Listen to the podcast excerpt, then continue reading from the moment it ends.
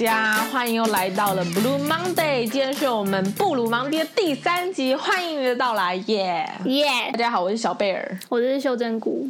今天我们要聊什么呢？今天聊拖延症。事实上呢，在录这个第三集的之前，小贝尔已经拖了一整个小时了。对，我们本来约九点半，然后现在已经十一点零一分，我们才正式开录。好啦，我知道，在这个讲究快、很准的年代，拖延真的是一个大家其实都有一点，但是又羞于启齿的问题。对，就是它就像是你的痔疮一样，明明人人都有，但你又想要假装它不存在，然后偶尔痛起来的时候，你就觉得 啊。没关系，明天会更好。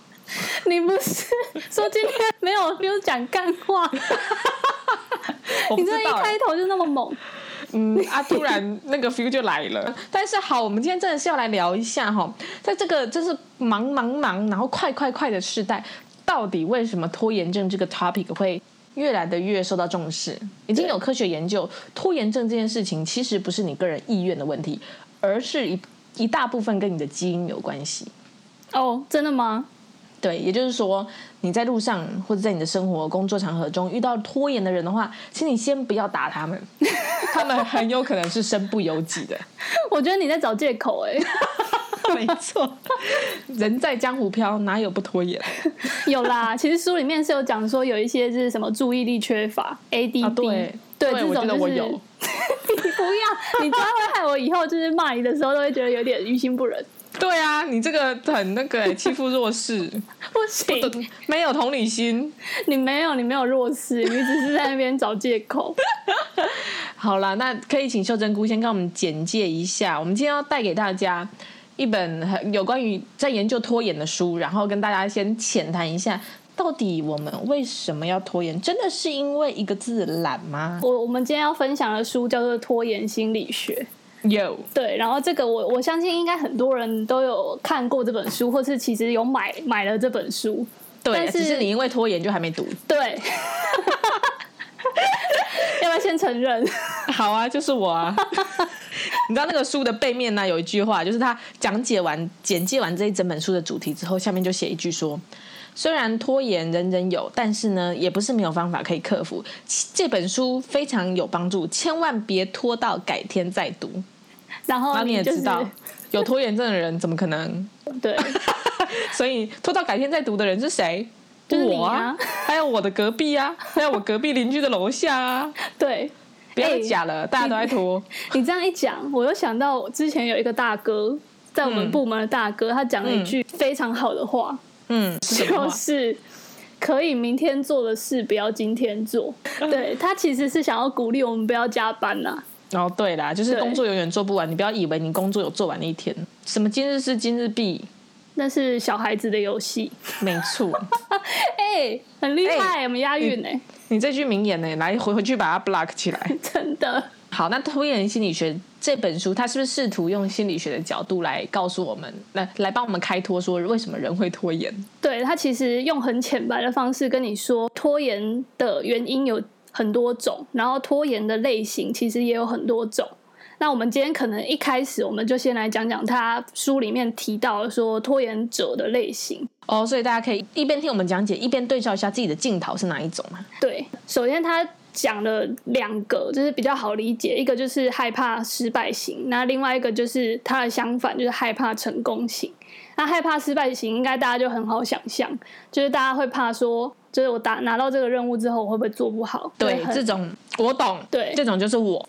你那么快就找到了是不是？我跟你讲，我其实看了之后，我觉得我从第一条到最后一条都符合。我觉得是啊，因为它没有绝对，我觉得它就是程度上的差异而已。对，你要是发现你连去上个厕所，你都会硬要憋那五分钟才去的话，你很有可能就是跟我一样，第一条到最后一条都符合。连上厕所都会憋哦，上厕所都要吐，真的哦。嗯，你你要不要去看一下那个？上一下那个认知治疗。对啦，讲回来，害怕失败型，他其实就是有点完美主义者啦。他就是想要等待一个最完美的时机再去开始。就比如说，我要有灵感的时候，我才要我才要录 podcast。嗯嗯，我一定要准备到齐全，我访纲就写到完美，我才要开始录。然后你就会开始发现天不时地不利人不和。对，然后连那个路边的小鸟都在冲看我，我录的时候一直叫。对，然后今天干脆不要录了。对，然后就这样一日复一日，明日何其多。对，就是你。然后急急复急急，木兰当户织。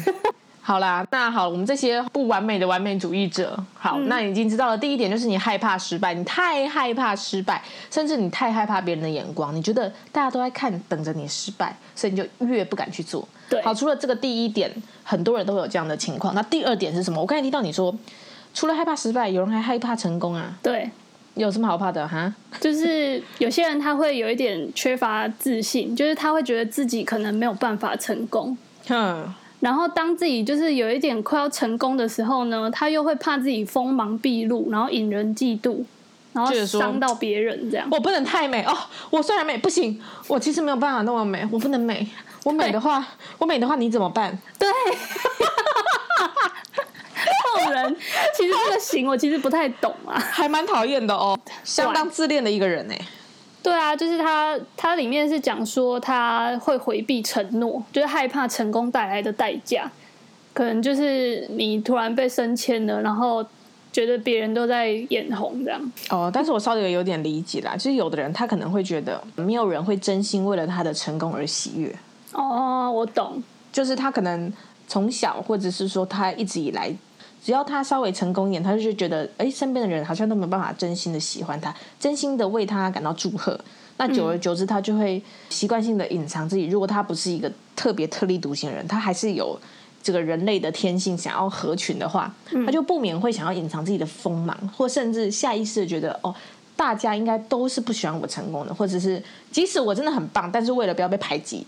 我先隐藏起来好了，哦，是这样的感觉。所以这样的人可能未必是他觉得大家都不好，是可能反而是他很想得到身边人的认同，嗯，他很想要融入大家，所以他才想要让自己跟大家一样，他才可以被接纳。懂？你这样一讲，我就完全懂他们了。对，突然觉得他是一个自恋人，变成他是一个可怜的人，真的好同情啊。是不是？好，那第三种呢？第三种是什么？第三种其实很好懂，就是他反抗权威，反抗权威型，啊、他不想要人家一直逼他，他不想要人家定他 deadline。你叫我尿，我就偏不尿。对，我偏要忽略我膀胱给我的警讯，我偏要尿出来，我也不愿意去厕所。怎么样？你这很恶哎、欸！你以为你可以控制我的膀胱？我偏不。这好，你要不要去挂号啦？哎、欸，你知道吗？其实我非常的懂这种感觉。对，就是他想要拿回自己的自主权。我要尿的时候，你才能膀胱给我警讯，不然你少在那边叫我要尿尿。对，我要尿就是要尿，我不尿就是不尿。这世界上没有人可以操控我。好啦，我懂。对，所以这种人很好懂。所以他这种这种人对付权威的方式就是拖延，他就是拖不做这样。哦、对，这就是。代表说，其实你也没立马是不我乱搞啦。哎呀，立马不要做啊！你刚刚想要给我做？哎呀啊！你叫我做啊，我也不想做，你也没办法控制我，你也奈我没何，怎么样？这种人好讨厌哦，跟他脆配。可是我完全可以理解这种感觉，我就是这样子的人。你每一个都是哎、欸，我是啊。难怪你集大全呢，你就是拖延。哎、欸，各位听众，我真的要讲一个很老实的、发自内心的话，就是小贝儿这个人，真的是我认识所有人当中最会拖的。真的假的？你不要随便用最高级哦。我马上帮你想到了一个绰号，是叫好神拖。好神托，欢迎找我们叶配。哎、欸，可以呢。厂商听到了吗？我们再一次诚挚的说哈，我们希望接到叶配，好不好？你是好神托啊，你是托中的之神呢。真的耶，可是我还是活到现在了耶。还好你有遇到我，不然大家可能就听不到了。真的，我这一直给你爱的鼓励耶。真的，爱鼓励大家一起来。好，剪掉。好啦，好啦，第四个，第四个是害怕分离型。这个我就有点不太懂嘞。我们知道婴儿跟妈妈会有害怕分离的事情，对，男友跟女友会害怕分离，对。好，那那那那谁会因为害怕分离所以拖延？其实这个我懂，就是我在工作上其实反而像是害怕分离型的人，因为其实我在哎，我我本科不是商科的，可是我现在却在金融业里面。所以其实我自己对金融知识非常的不了解，所以我在那个环境里面，我就会觉得我没有人家厉害。所以当我要自己独当一面做一个专案的时候，我就会非常的希望有一个人带我做，或是至少有一个人可以跟我一个组成一个 team 一起做。嗯。当遇到这种情况的时候，我就会有拖延的行为发生。嗯，但我总觉得这个点，呃，除了他一开始他触发那个点，就是害怕分离这件事情，是来自于，呃，你你在那个环境，或者你觉得自己遇到了没有办法 handle 的事情，然后你就会产生这个潜意识里面的这个意识。但是我觉得他其实也跟你害怕失败这件事情有一点点对，有一点像，你就是害怕自己一个人搞砸了，所以你不愿意去脱离那个能够带领你的人，你不愿意，呃。真正的自己把这所有的责任揽下来，对，我觉得很像，而且它里面有讲到一句，就是那个害怕分离型的这种人啊，他把拖延当做一个求救的方式啊，因为他知道他一直拖一直拖都没有办法完成，人家最后最终总是会来问他说：“哎，你怎么了？你好像遇到一点问题哦，那要要要不要不要帮忙？”对，但终于你有一个是不懂的，没有，其实这个我也懂。你又懂了，你这么一讲解，我就完全懂。我之前在工作上面也是一样啊，就是如果之前有个人可以带我，或者是比如说我之前曾经做过专案经理，嗯，那就是 PM 嘛，嗯，那在我成为 PM 之前，大家都有一段。当 PA 的时间就是专案助理，嗯嗯嗯。那那时候你通常会专跟在专案经理的旁边，对。然后做打打杂啦，联络客户啊，嗯、做整理报价单啊这种小屁事。嗯。但是，一旦有一天你要变成整个人去 hold 整个专案的，不管是时程啊、预算啊，或者是跟客户的头头主要沟通也好，你突然间就会很害怕。对。然后这时候，原本所有的事情，也许你在做 PA 的时候，其实你都做过了。对啊。但在这个此时此刻。他，我觉得他有一半，就是像我刚才讲的，一半是你害怕自己一个人独立会做不好，嗯，另外一半就是你真的很害怕会失败，嗯，那这时候就会使得你这个人更不愿意去主动让别人知道说，其实你不行的，你需要帮忙，嗯，然后有时候也会增加你的拖延情况，甚至你还会产生一些逃避或回避的情况，嗯，然后不管怎么样，你就只是想要躲起来。然后假装这一件事情都没有发生，或者你就是知道它很严重，然后你也每天受着煎熬，但是硬是不去处理。对，哎，你这样一讲，我现在非常压力大哎。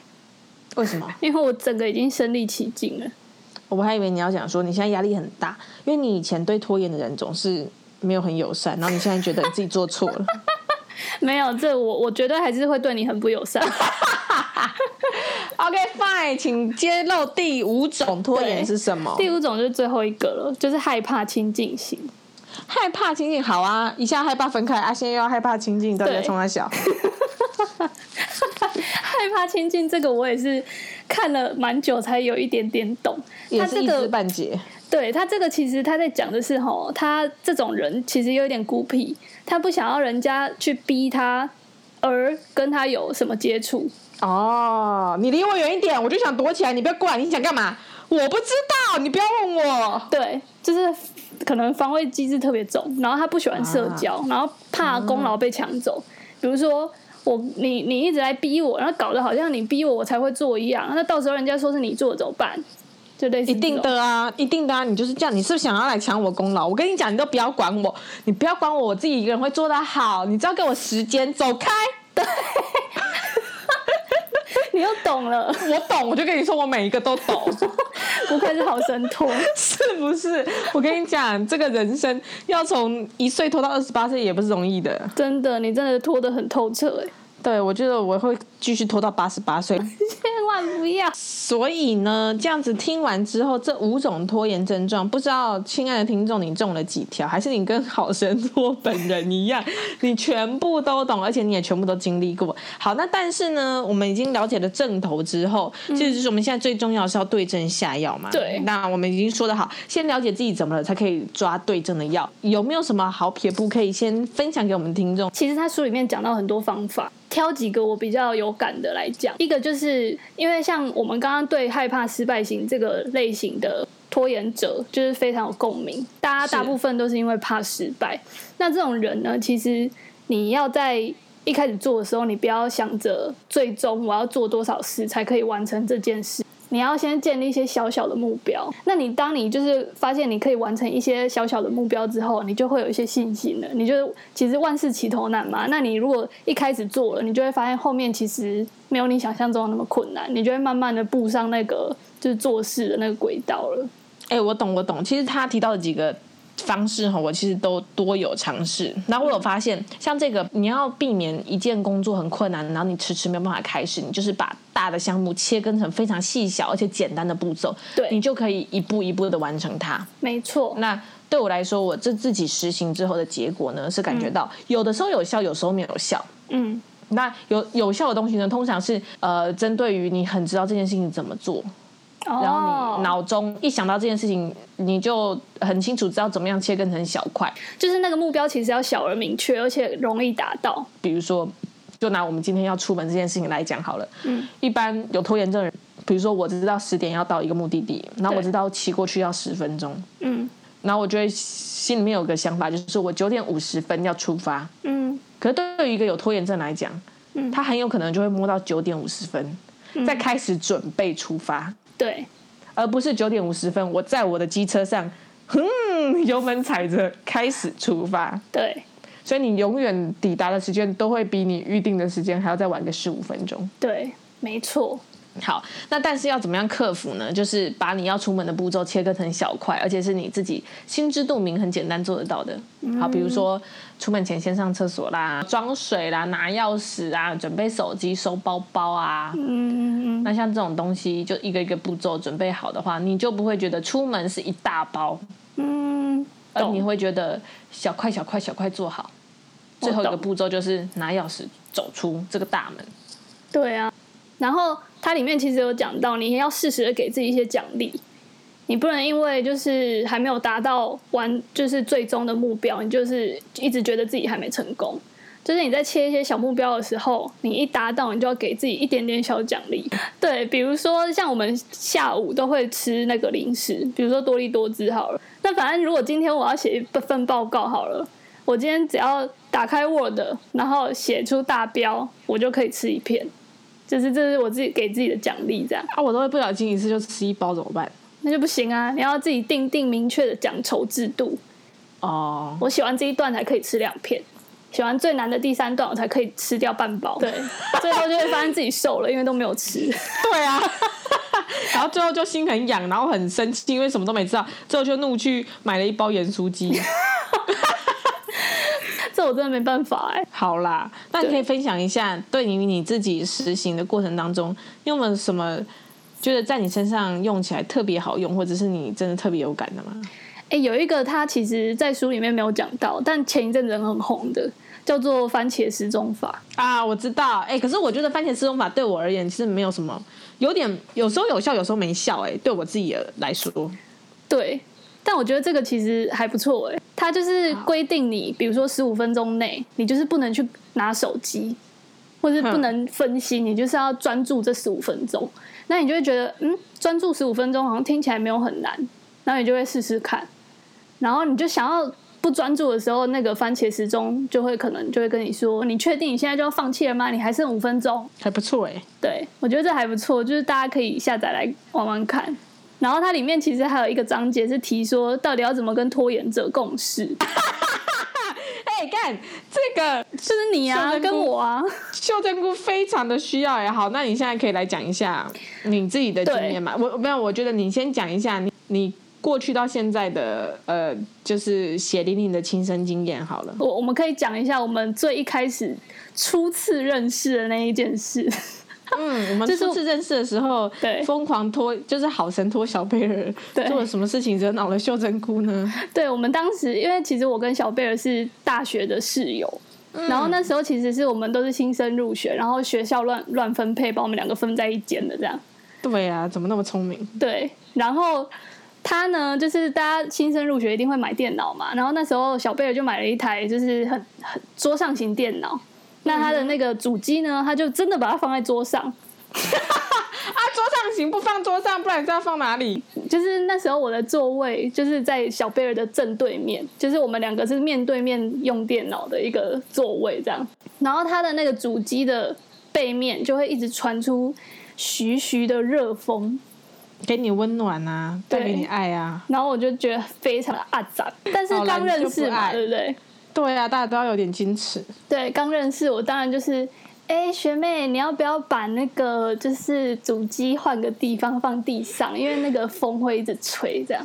对，你那时候还叫我学妹，我快笑死了。小贝尔就从那个电脑主机跟电脑荧幕的中间那个缝跟我就是探出头来，跟我眼神有点交集，这样就说：“哦，好，我等下弄。”然后一等就是三十年。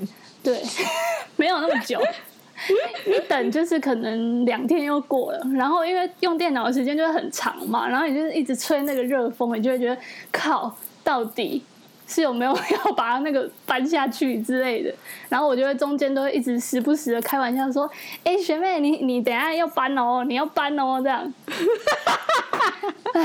然后小贝儿当然就说啊好啦哈哈哈这样，然后就不搬，那我就在反抗权威啊。不是啦，我是在那个啦，害怕亲近。我开始带入各种，因为，我也我也有可能是害怕成功，我怕我太优秀，你会讨厌我，我要揍爆你。室友一开始见面，大家都要先隐藏自己，都要先客套。万一你一开始就发现我这么优秀，以后我们日子怎么过？你吃大便。但反正就是我后来就真的受不了了，我觉得大概过了应该有两个礼拜，我就跟小贝儿说。哎、欸，你是什么时候要用啊？还是我直接帮你用好了？然后我就真的走过去他旁边，把那个主机搬起来。然后这时候小贝儿就心慌慌，就说：“哎、欸，不用啦，你可以不用啦。”然后我就说：“没关系，没关系，学姐，学姐，学姐不要啦，不要这样子啦。我我好了，你要搬就搬啊。”对，然后我就帮他搬到地上，从此我就不会有徐徐的热风。对啊，就是好，我必须这个时候也跟大家讲说，就是秀珍菇呢，其实是一个非常有行动力的人。对，在管教你这一个方面，对，在对付拖延症，所以在跟拖延症的人相处这件事情，所以我就是看到他写了一些什么如何跟拖延者共事，我就非常的有感，因为这些都是我曾经用在你身上的招。其实他讲到一个，就是你要保持策略的弹性。就比如说，我今天跟你在录 podcast，可是我知道你就是会拖，那我就是不能觉得我今天就一定要跟你录到，或者我今天就一定要上片。那那我就会继续拖哎，我就觉得明日复明日，反正还有明日啊。对，所以它里面有讲到一个说你要讲明最后的期限，所以我是不是有列一张表，就是每个礼拜几的时候我们要录音，然后每个礼拜几我们要剪剪音，然后什么时候要上传。可是你知道，对一个惯性拖延人来说，你知道之前有个研究说，习惯拖延的人，他的时间跟别人时间真的不一样。一般人的是时间一分钟有六十秒，但是惯性拖延的人一分钟其实我们有七十七秒。这很明确是不是？没错，就是 exactly，我们有都比你多十七秒。我不懂你在急什么，时间还没到啊。对，所以我发现我对付你的方法就是我要把时间提前。比如说我今天其实觉得大概十点半录就可以了。我就跟你说，哎、欸，我们九点半就录，果不其然，十一点，OK fine，跟你原本预计的时间差不多，就是差了，还是差了半小时。我真的低估你的拖拖延症。然后最重要一个，我觉得是要给予鼓励啊，所以我都一直在说你很棒。我很，我是真的很棒啊。我会被打死。对，其实我觉得。鼓励这件事情对拖延者来说是还蛮有帮助的。对，因为其实我觉得拖延者，因为毕竟你看他们就是就是怕东怕西嘛，怕一堆，嗯、一下怕自己失败，一下子怕自己成功，一下怕自己太亲近，对啊，一下子又觉得分离不好，然后不只怕这些，还怕权威会来控制我，好累的人哦。真的，其实我们就是比人家更需要鼓励，所以一旦你。在他做了一些很正确的事情之后，然后你就给他大大的鼓励，其实会让拖延症患者更愿意配合。我觉得，因为毕竟你知道他们为什么会怕东怕西啊，就是想象力太丰富。他们在他们世界里面，他们可能会想象很多呃外界的压力，比如说觉得害怕失败的人就是觉得外界的人都在看他们笑话，害怕成功的人就是觉得外界都在嫉妒他们呐、啊。嗯嗯嗯嗯，懂。对啊。那你要怎么样让他们觉得外界人都爱他们？就是给予爱的鼓励。没错，爱的鼓励，大家一起来。打完呢？有最后一个让我讲，我觉得最后一个很棒，就是你就是有时候在跟拖延者共事的时候，你会一头热的想要让他变好，或者是你是觉得这人就是很有天分啊，怎么都不做，这样你一定可以做很好。但是当你在这样想的时候，你其实要想说，他其实也是一个个体，你不要想要去控制他。对，就是、不然我们就害害怕权威，然后拖延更严重。对，你不要太在意，或是你不要自己去定义他怎样做会成功。你要让他自由去发挥。对，相信我们自由的飞会是最成功的样子。那我们今天就自由的做到这边了啦。好 free 的 ending 哦。对啊，因为不能太控制我，不然我会反抗权威。今天第三节布鲁芒爹跟你分享拖延者的喜怒哀乐、拖延者的世界、拖延者有哪些症状，以及拖延者该怎么对付他，希望对你有那么一点点帮助。那如果呢，在你身边你也是深受拖延者侵害，或者你本身就因为自己有严重的拖延症状而感到非常痛苦的人，也欢迎你来信告诉我们你是怎么样对付你身边人，或你是怎么样对付自己。好啦，愿全天下的拖延人都可以有好生拖。对，愿全天下的好神托们都可以有自动自发的一天。愿行动力与你同在。赞！今天的布鲁芒爹就到这边，我们下次见。下次见。希望你不要，希望你的这一集不要拖到改天再听哦。真的，拜拜。拜拜